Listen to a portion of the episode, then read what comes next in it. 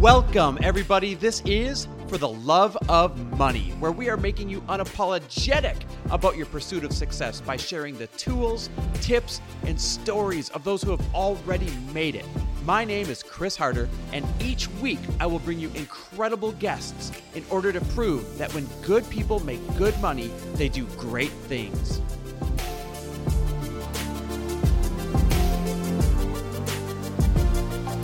Hey everyone, welcome back to another amazing episode of For the Love of Money. I'm really excited about today's episode because we're talking taxes. Now, yes, I know that probably sounded totally wild and counterintuitive to you. I said excited and taxes in the same sentence. You're like, taxes, that's boring. Taxes, that's scary. Taxes, that sucks. But here's the thing this is like one of the areas where most people have the biggest limiting beliefs around their money mindset is when it comes to taxes. They have fear around it. They have uncertainty around it. And they stuff that monster back in the closet and they don't even deal with it. And then it comes back to bite them. And trust me, if you want to take control of your healthy, positive money mindset, then you need to feel comfort around taxes because they are a fact of life. So I went out and I got expert Diane Gardner. Now, why is she an expert? She's a best selling author and a Quilly Award recipient, on top of being a certified tax coach. I mean, she is just awesome. And she's also awesome enough to do podcasts and give away her tips and tricks and expertise totally for free. So we don't get into the boring, monotonous stuff about taxes. We talk about some of the myths, some of the losses with the new tax planning laws that happened in 2018, and some of the new big wins that you need to be aware of that happened with the new tax planning laws in 2018. This is the biggest change in tax policy in 31 years. So you're definitely going to want to listen to up if you're an entrepreneur because you don't want to get stung and you don't want to miss out on these tax deductible things that you can be doing. Now, before we get into the conversation, here's the cool thing about Diane. She's not just a certified tax coach. She's also a believer in entrepreneurship and she runs a couple masterminds herself. And just like my mastermind, she believes that a mastermind is literally magic. It's the fastest way to grow your business compared to anything you can do out there. Because she even goes on to explain in a mastermind, there's no other time when equally talented entrepreneurs stop what they're doing in their business and turn their attention to your business, collaborate, lend their expertise, lend their connections, lend their skill sets to lift up your business over the course of a year. And that's exactly what we're doing with mine. Now, here's the good news. You ready for this? I've opened up three more spots in this year's 2018 family of Mastermind. We had a few folks that couldn't continue on because of other obligations that they have going on. And so there are three spots available. If you've applied in the past, I want you to message me on Instagram, Chris W. Harder, or you can email me at chris at fortheloveofmoney.com. Or if you have not yet submitted an application, you can go get it in real quick and then follow up and message me that you're interested in this year's remaining mastermind. And that is uh, at fortheloveofmoney.com forward slash mastermind. Three spots open to this existing family. You've seen it online, you've seen it on Instagram, you've seen all the hype about it.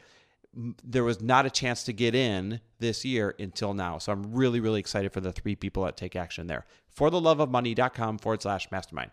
All right, so we're about to sit down and talk to Diane about all of the tax things that scare us. And is there bad news with this year's tax law? Yeah. Is there good news with this year's tax law? Totally. But you need to know what those changes are. And we talk about like some of the things that people always just to make assumptions on. Like if I lease my car, I get a better tax write off. She actually explains no, that's not always the case and why with the new changes. Same thing about the myth of, oh, I don't need to keep receipts. I've got my monthly statement on my credit card. She talks about if that's true or not. I mean, there is like mythbuster after mythbuster, and we talk about common pitfalls that all my new entrepreneurs and small business owners need to avoid. So, you guys are going to find so much value in this episode. It is nuts. So, get ready, take some notes, become empowered. Let's stuff this fear of the tax monster back in the closet once and for all and let's sit down and have an epic conversation with Diane. All right, Diane, welcome to the show. Oh, Chris, thank you so much for having me on your program. I'm really excited about our call today. You know what's funny? I'm excited too. And people don't think of taxes as something that you get excited about. But what's funny, I was just telling you this offline before we started recording.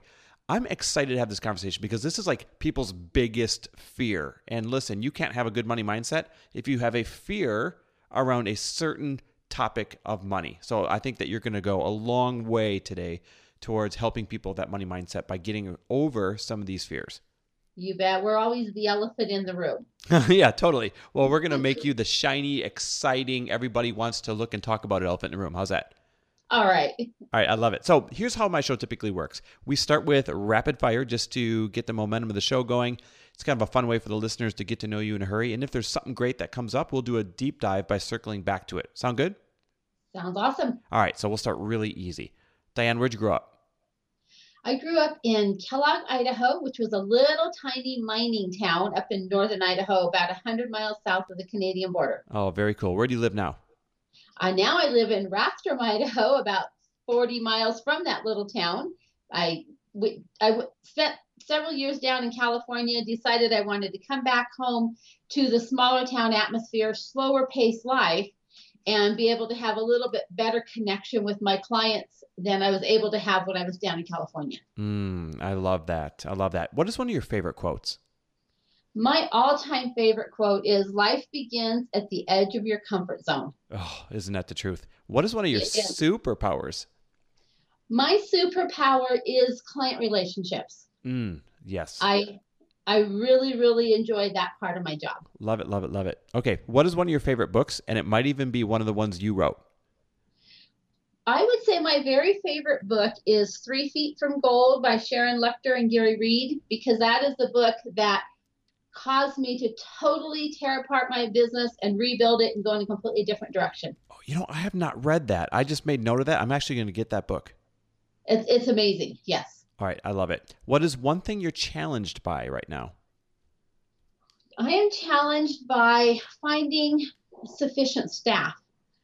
Uh, because I chose to live in this small little town, I am really struggling to find a good, solid, really knowledgeable senior accountant, tax preparer who can be quasi my right arm as I work with all these wonderful clients all across the US. Mm, you know what? Finding your people is the hardest part of scaling any business, I think.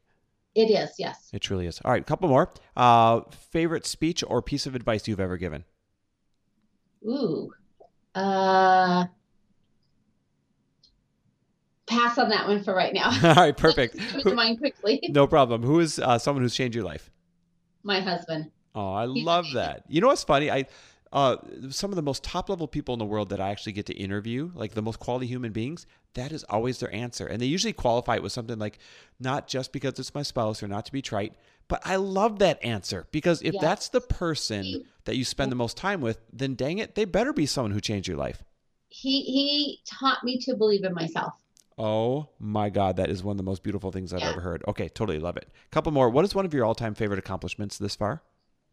my accomplishment this far would be completely dismantling my business and rebuilding it during the middle of the recession and outgrowing our um, office building that we had had previously had been in and buying a uh, office building that's twice the size of our previous one and hiring more people. Wow, way to go.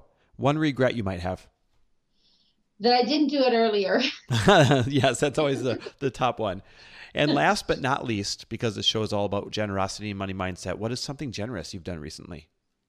Well, last night we hosted a client appreciation event for about 100 of our closest friends and clients. And we had a phenomenal time with live music, a wonderfully catered meal. We give out client awards for the uh, best business tax client and individual tax client and bookkeeping client and payroll client we gave out a superhero award to my husband for everything he does around this this business. We gave out some other specialty awards for people who are really deserving of it. And it's just a time for us to really make connection and love on our clients. Oh my gosh, I love it. No wonder you have such a successful practice. Okay, let's get a little bit deeper into the interview now. And I want to start with the obvious, and that is this taxes strike fear in people. And I've been there before too. It used to be the thing that would keep me up at night before I felt like I got my arms around it. And this can, in turn, really hurt their positive money mindset that they're trying to live in, right? So, why do you think this is that taxes strike such fear in people?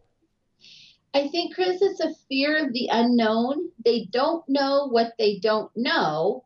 They just know that as soon as they start making money, the government takes it all away. Did I sum that up well? That is. I mean, that is the cleanest answer possible. You're right. It is. It's this unknown thing. They feel like there's too many things to know about. And they know that if they make one misstep, at least the fear is that they're going to wake up and, you know, the IRS is going to suck all the money out of their account. Right. Or they're going to be in jail or something along those lines. Because I hear those fears all the time from people. Yeah. And they're real because fears. They really they are. are. You bet they are. So what yes. what can someone do? Like uh, think about the solopreneur out there, they're, they're or maybe the small business owner and they're just starting to get some momentum in their business. What should they be looking at or doing already to help mitigate some of this fear? They should be aligning themselves with somebody who works with the IRS as a liaison all the time, who's comfortable with it, who knows the rules, who knows the do's and the don'ts, who understands the compliance issues, and who also is going to be a forward thinker and helping you plan for tomorrow so that you don't give every single penny of that hard earned extra money that you've earned off to the government. Okay, so let's kind of go that direction. Your goal is for people to pay as little taxes as legally possible, especially entrepreneurs, right? Right. And I stress the word legally. We yes. all have to pay our fair share of taxes. But I always say there's no reason to give the IRS a big tip. All right. So, my first question then is this Are taxes a good thing or a bad thing?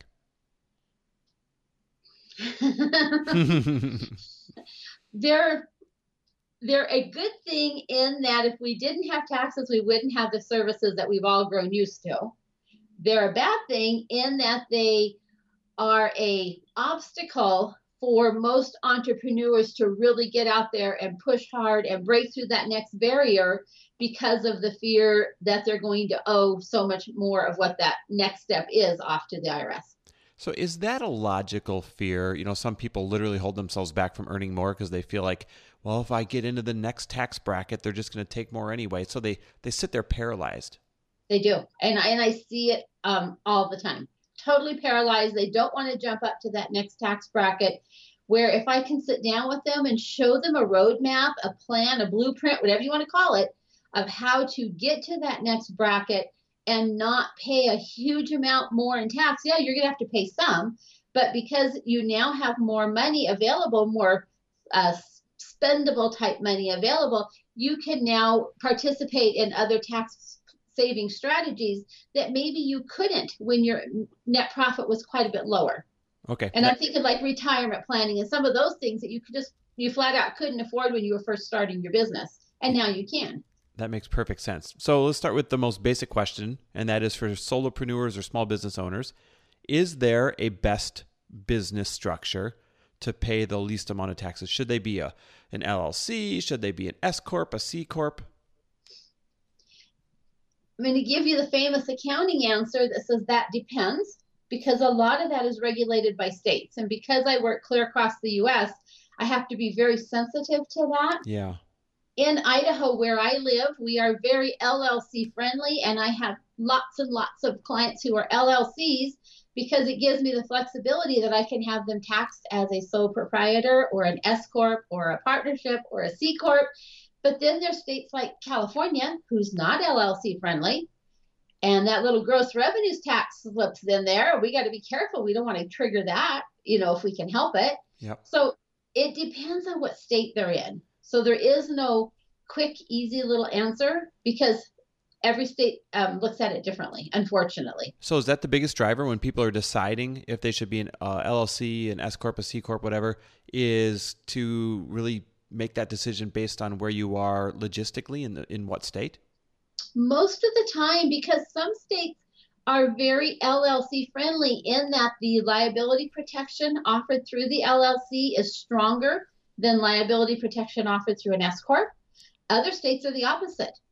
They kind of want to force you into S corps, and that's where they'll give you the higher liability protection as well as tax savings. So um, you really have to do your homework based on the state that you're located in to determine which entity would be the better entity to utilize. Yeah. Is there a layman's way to explain the three different choices there to everybody listening?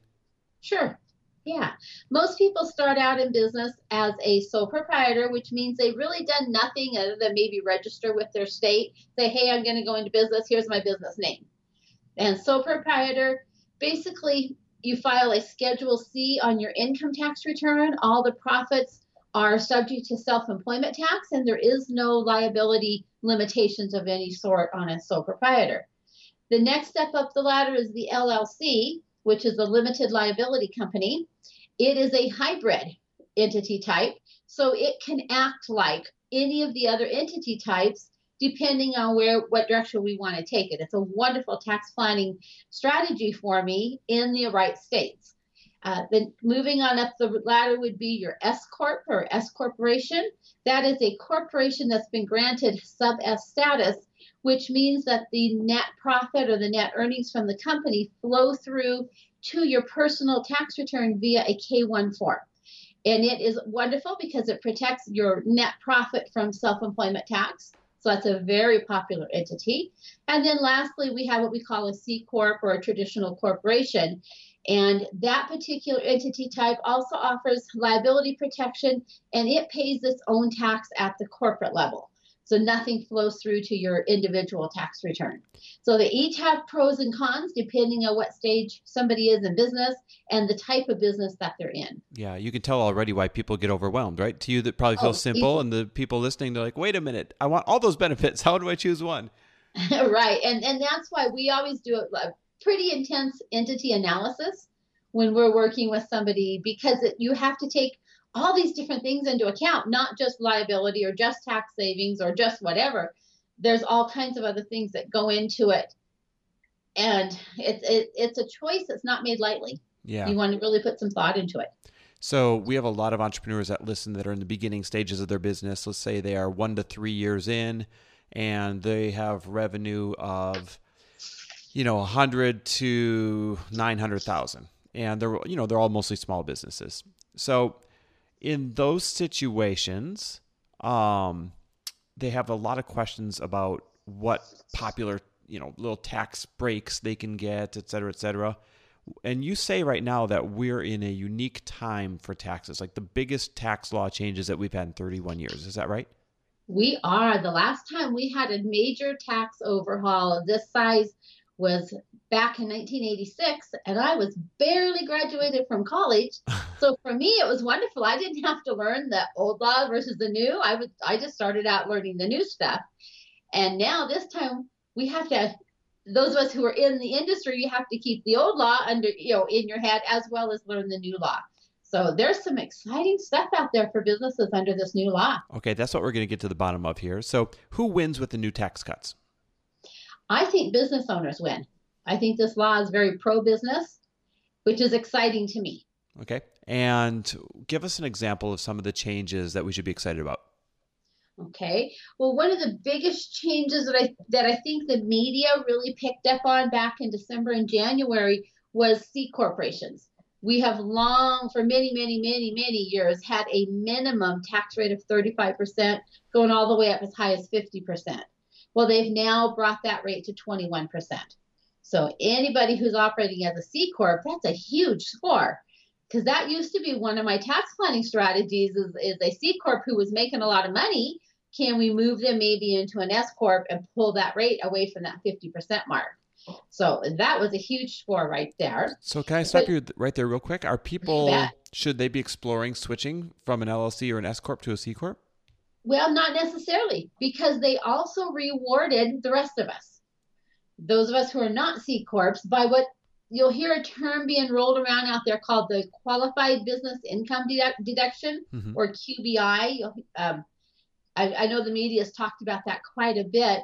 And the way QBI works, for the most part, this is very general and I'm oversimplifying it, is that you take the net profit from the business, multiply it times 20%, and you get a new deduction on your personal tax return, which will, in, in effect, it's supposed to also bring us down to the 21% rate. Ah, that's awesome. So let's just use really generic examples for people. If they made 200 grand in revenue, they had 50,000 in expenses, they'd have 150,000 profit. This is a new deduction that allows them to take the 150,000 profit times 20%, You bet. which in that case would be 30 grand, and that would be like a $30,000 expense they could write off so to speak. right. Yes, that they've that they've never had before. Okay, that's pretty awesome. Tell us about That some more of these changes. Well, and the only caveat on that particular deduction is it doesn't work real well on specified service industries, which are entrepreneurs who are in the business of accounting and law and consulting and medical and those areas out there where what we do depends on our skill not so much our team or whatever it's our skill that's leading the you know the the rampage on it and so those types of businesses are very limited as to whether they'll be able to participate in this new QBI deduction so it's a it's a lose for that group it's a win for everybody else Now, why is that? Because you're you're describing somebody. Let's pretend they're a coach and they make all their revenue just from coaching one on one, or maybe a self-employed personal trainer, right? You bet Mhm. So why are they excluded from that benefit? Well, because under the tax law, it says any trade or business that's involved with the performance of services in the fields of health, law, engineering, architecture, accounting, actuarial science, performing arts, it goes on and on and on, athletics, financial services, brokerage services. And it says any trade or business where the principal asset of such trade or business is based on the reputation or skill or one or more of their employees. Now, personally, I don't really understand why they singled that group of people out, but they did. And so if their income is low enough, they will still be able to take advantage of it. But if their income is very high at all, they will not be able to take advantage of this new deduction. All right, so those type of people, high enough income, they get phased out. So should they be discouraged, or are there benefits for them too? Some of them are quite discouraged. I, I do with some medical professionals that are really discouraged over this because they're really ramping up their businesses and this is you know they're not going to be able to take advantage of this deduction. So what we've done is we've taken a look at what else do they do in their business? Is there really a second business in there? Is there something that's not related to the medical part of it and if so, is there any way we could potentially separate that off into a separate business, you know, maybe a separate entity of some sort? So it's causing people to get very creative and to have some pretty detailed conversations that we may not have had in the past. You know, that's probably why people get frustrated right there is that uh-huh. example where instead of something just being clean cut, either there's a deduction or there's not, um, they have to start exploring all these creative ways of splitting off another business within their business and all these other things just to qualify for the deductions. I think that's probably where a lot of the fear and the frustration comes from. Right. And that's why you would have to do an analysis to see if you could separate something off, is it cost effective to do it? All right. So, uh, what else are some cool tax write offs, tax benefits with the new law? Well, under the new law, uh, the overall tax rates were lowered. So we still have seven different categories of rates, but they're each a couple percentage lower than they were before. So that's a big win for everybody. Something else that's a big change is we will have no more uh, exemptions or dependents on our tax returns. And that was a big scary one for most people. It's like, what do you mean? I've got four or five kids and I'm not going to have dependents anymore. We've always had dependents. Well, to make up for it, they've doubled the standard deduction and they've doubled the child tax credit for children under the age of 17. It used to be $1,000 and now it's $2,000. And in theory, that combination of doubling standard deduction and doubling the child tax credit is supposed to make up for that. In actuality, it really won't if you are a married couple whose children are, are grown and away from home and maybe you were itemizing before but just barely Yep. you know so it may not make up for it then at that point All right. So picture our typical business owner that listens. As I described them, solopreneur, a small business owner. You know, revenues 100 to 900. Um, what are some some of the urban legends out there about things they should or should not be writing off? Let's for, let me start you with an easy one here. Um, everyone talks about deducting car leases or writing off their cars when they have their first business. Is that a urban legend or not? It can be, but under the new law, it might be more advantageous to purchase the car because they've expanded the depreciation limits. So it's an analysis that needs to be run to see which one's going to give you the more bang for your buck. And it just, it might be purchasing, it might be leasing, but oftentimes it's purchasing now. Ah, interesting that that's switched. All right. And why is that? Can you give us a, a little further example on that? Well, before they limited depreciation, they considered any vehicle over about $14,000 to be a luxury vehicle. You can tell that number has not been indexed for inflation. yeah, that doesn't get you much of a car anymore. no, it doesn't. And so they've opened up the depreciation just on on um, vehicles a bit from where it was before. And so now you look at it, it's like, okay, now it might be more advantageous to purchase versus lease. Okay. So, so but it's something we need to run the numbers and find out and before to, somebody actually does it. To write off a portion of your car when you've got your first business or when you have a small business, do you need to be titling that car in your business's name or can it be titled in your name? Can the loan be in your name and you still write it off? Depends on your entity type. Ah, back to the original part of the conversation. Yes, yes. So many moving parts. Okay, tell us there about are, yeah. another uh, assumption of something you can or cannot write off that people many times get wrong. I don't know if we have anybody out there that's been paying or receiving alimony. Big changes in the alimony area. Tell us about them. Before, the person who paid the alimony was able to take it as a deduction, and the person receiving the alimony picked it up as income. So, for new agreements starting in 2018, anybody who's paying alimony won't be able to take it as a deduction, and the receiver of it won't be picking it up as income. So, one half of that group is happy, and the other half isn't. Yeah, that's a huge shift huge for the two different shift. groups. Yes, yes, huge shift. Another thing that is really exciting for us is we do a lot with our clients of having them hire their children to work in their businesses.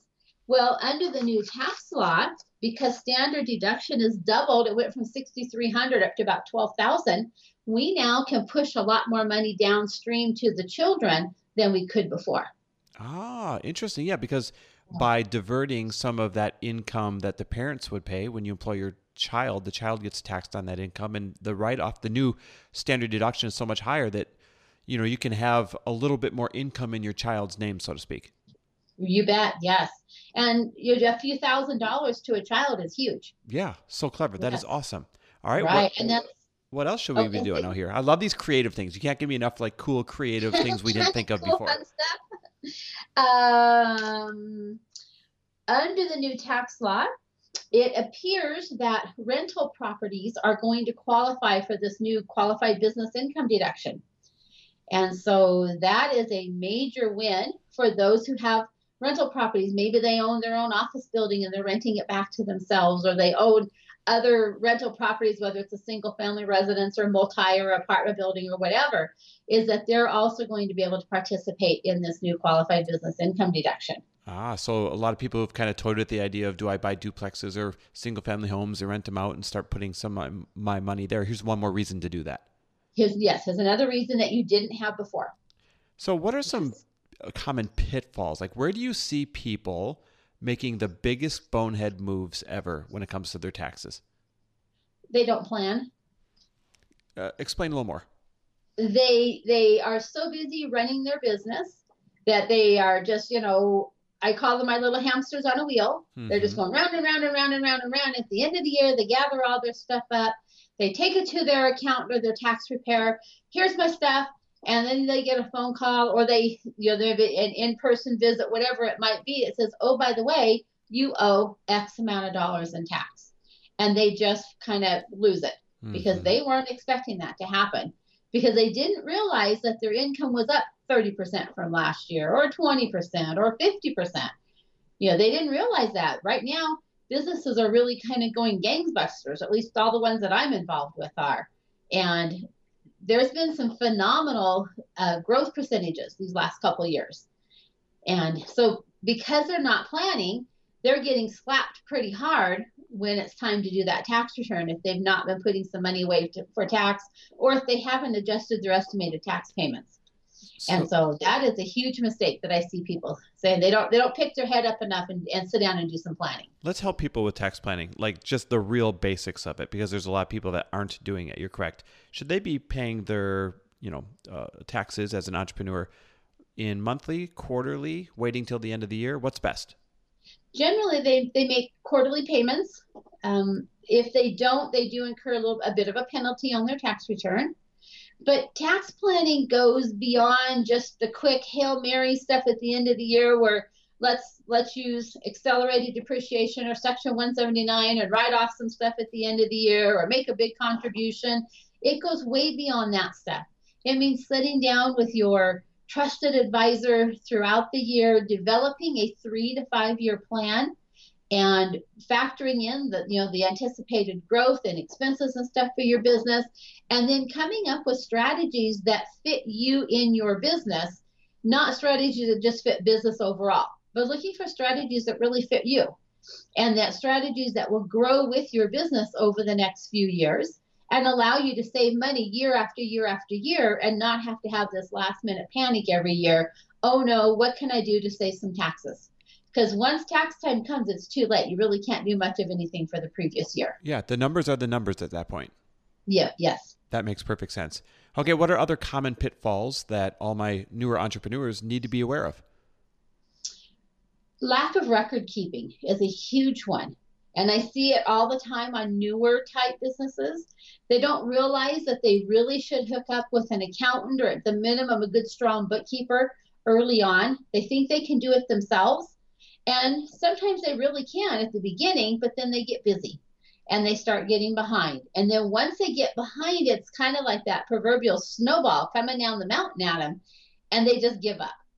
And then sometimes they don't file for a couple years. And now that problem has just really mushroomed into something huge and can affect them and their ability to do business yeah. Just because the mountain of taxes that's sitting on their shoulders. Because they let it snowball, snowball, snowball out of control instead of getting a bookkeeper or some professional help right away.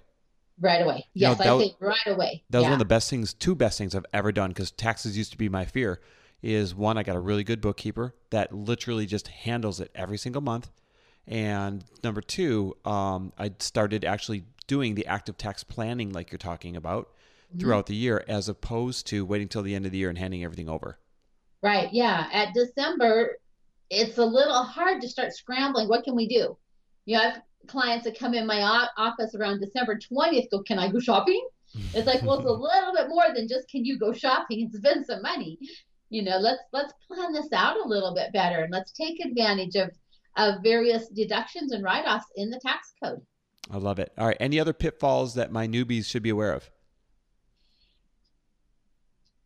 Keeping mileage logs.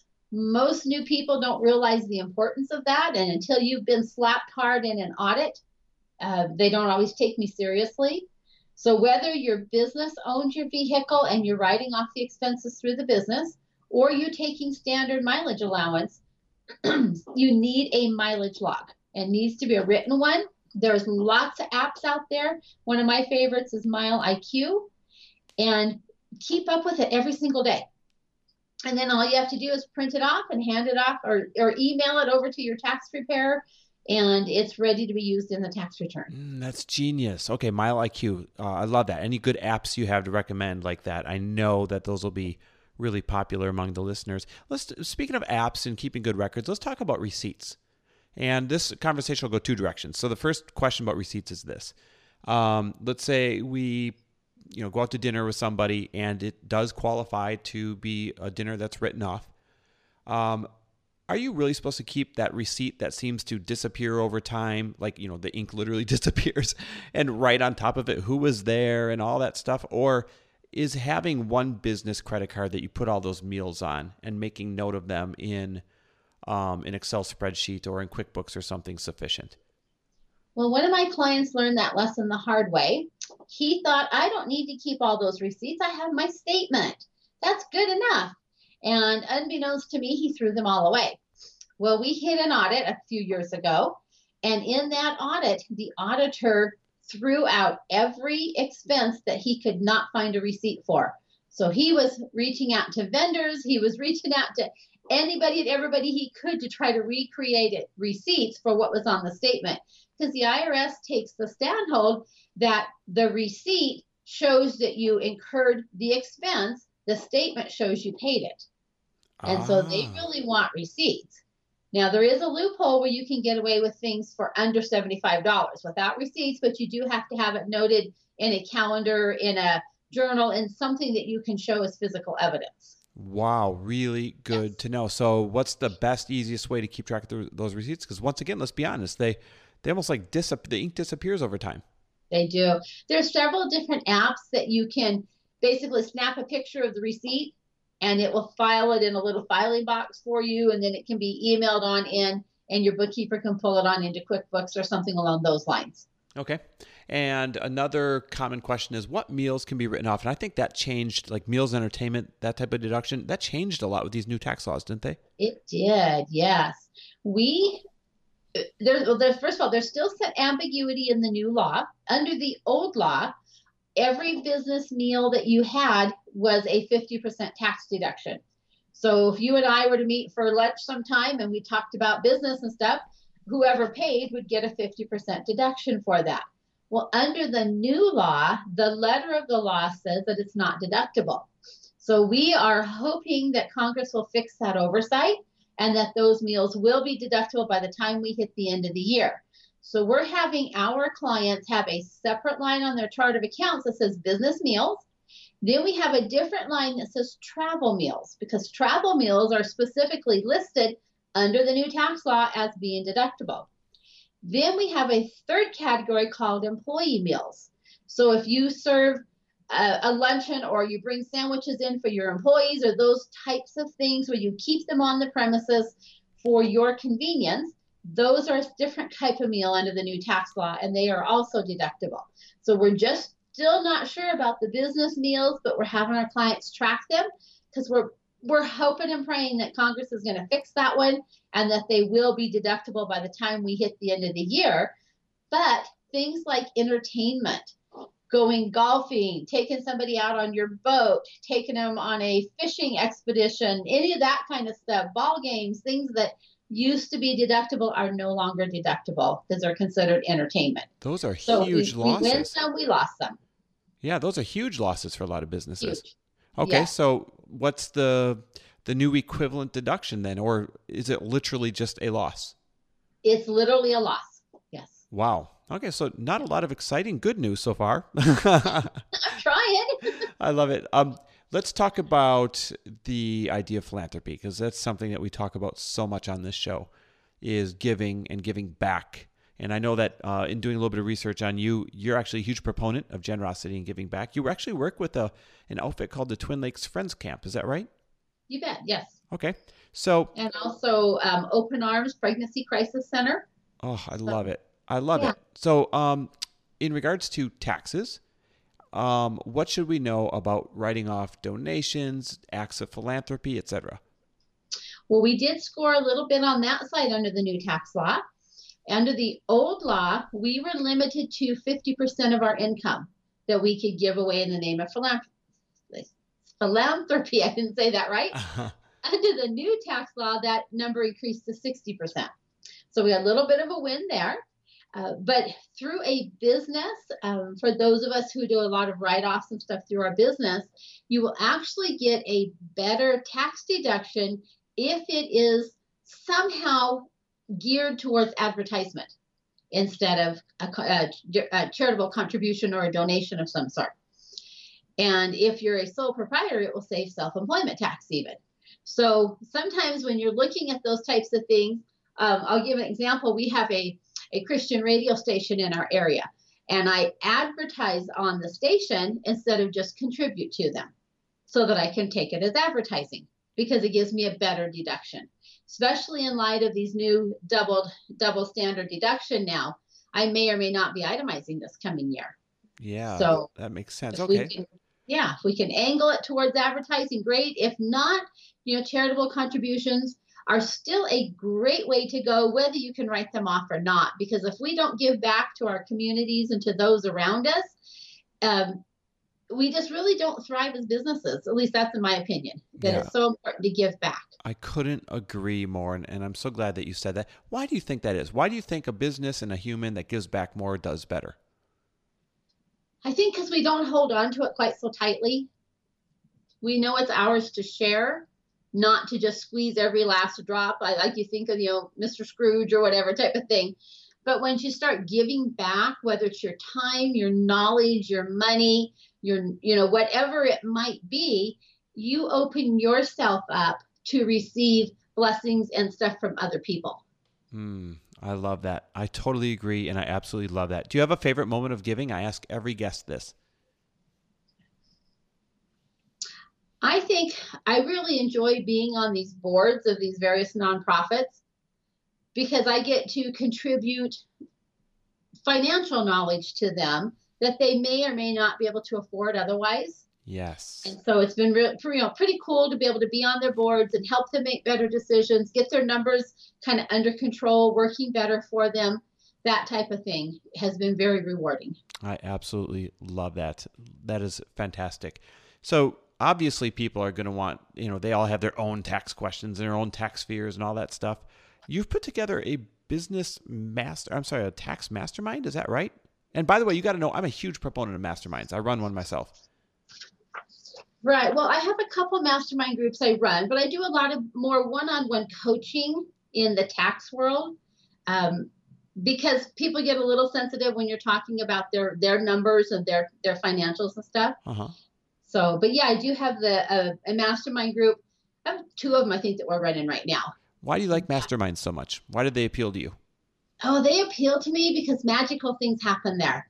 You get a group of people in the same room or over Zoom or something like that, and you toss out a question or a concern or, or whatever it might be, a challenge, and you let all those minds start going to work, and you get people from different walks of life, different thought patterns, different personality styles, different life experiences, all giving you ideas and information on how to solve whatever the challenge is that you're working on. And then you are able to give to them in the same way with whatever challenge that they're working their way through.